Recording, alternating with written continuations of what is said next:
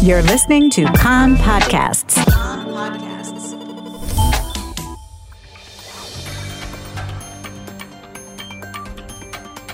You are listening to the English language news of Kan, the Israeli Public Broadcasting Corporation. Good afternoon. It's 2 p.m. in Israel, Sunday, September 15th. This is Aryeh O'Sullivan with the top news at this hour. The cabinet has convened for its final pre election meeting today in the Jordan Valley Regional Council, an area Prime Minister Benjamin Netanyahu has vowed to annex along with the northern Dead Sea shores if he is re elected. This is reportedly the first time that the cabinet has ever convened in Judea and Samaria. The Jordan Valley is our defensive shield from the east and gives Israel strategic depth, Netanyahu said at the start of the meeting. He also said the cabinet would decide today to arrange the status of a new settlement, Mevo'ot Yericho. A bid to form a mutual defense treaty with the United States has been generally dismissed by the defense establishment. Over the weekend, U.S. President Donald Trump said he telephoned Netanyahu to discuss the possibility of moving forward with a mutual defense treaty. That would further anchor the tremendous alliance between Israel and the United States. Trump added he would continue the discussions after the elections in a meeting with Netanyahu later this month. Depending on the results of the elections, Netanyahu is expected to attend the UN General Assembly in New York on September 24th. Former Defense Minister and today number three in the Blue and White Party, Moshe Yaalon, dismissed it as a pre election spin. Sources in the defense establishment were also reportedly against it. Netanyahu reacted to this, saying that the IDF was also at the time opposed to a security barrier along the Israeli Egyptian border. He said that Israel would not relinquish its independence under any such treaty.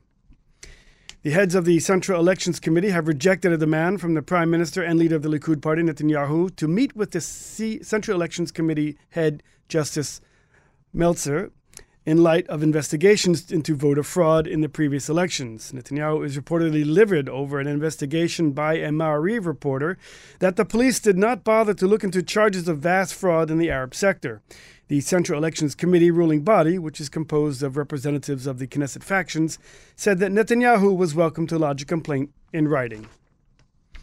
Voting already began last night in the IDF. Soldiers began casting their ballots in army bases across the country from Saturday night. A special ballot box was also set up at the Ben Gurion airport today for members of the IDF and police delegation who left on an official visit to Poland. The IDF spokesman's office has denied reports that the military wing of the Popular Front for the Liberation of Palestine brought down an IDF drone over eastern Khan Yunis in the Gaza Strip. The PFLP claims it has documentation of the downing of a drone. Sources in the security establishment expect tensions to remain high through Tuesday's election day. They said that air defense de- deployment in the south remains on high alert. Over the weekend, the IDF foiled an attempt to smuggle in weapons from Lebanon. An IDF patrol found a bag with 17 pistols and other material near the border fence around Metula. And in the biblical city of Nazareth, an armed robbery. A gang of masked gunmen robbed a lottery station, firing a shot into the air and making off with the cash. No suspects have yet been apprehended. Israel's baseball team has advanced to the Olympic qualifier after defeating France 8 2 on Friday in the European Championships.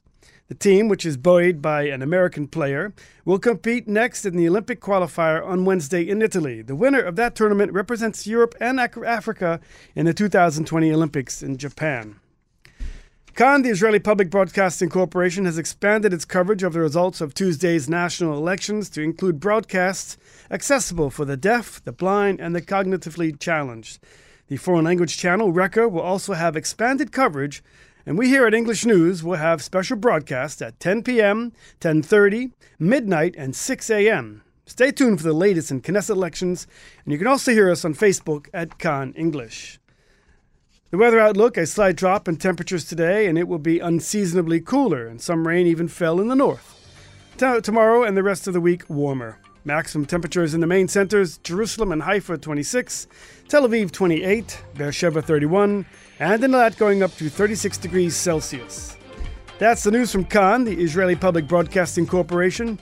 Join us at 8 p.m. Israel time for our one hour news program.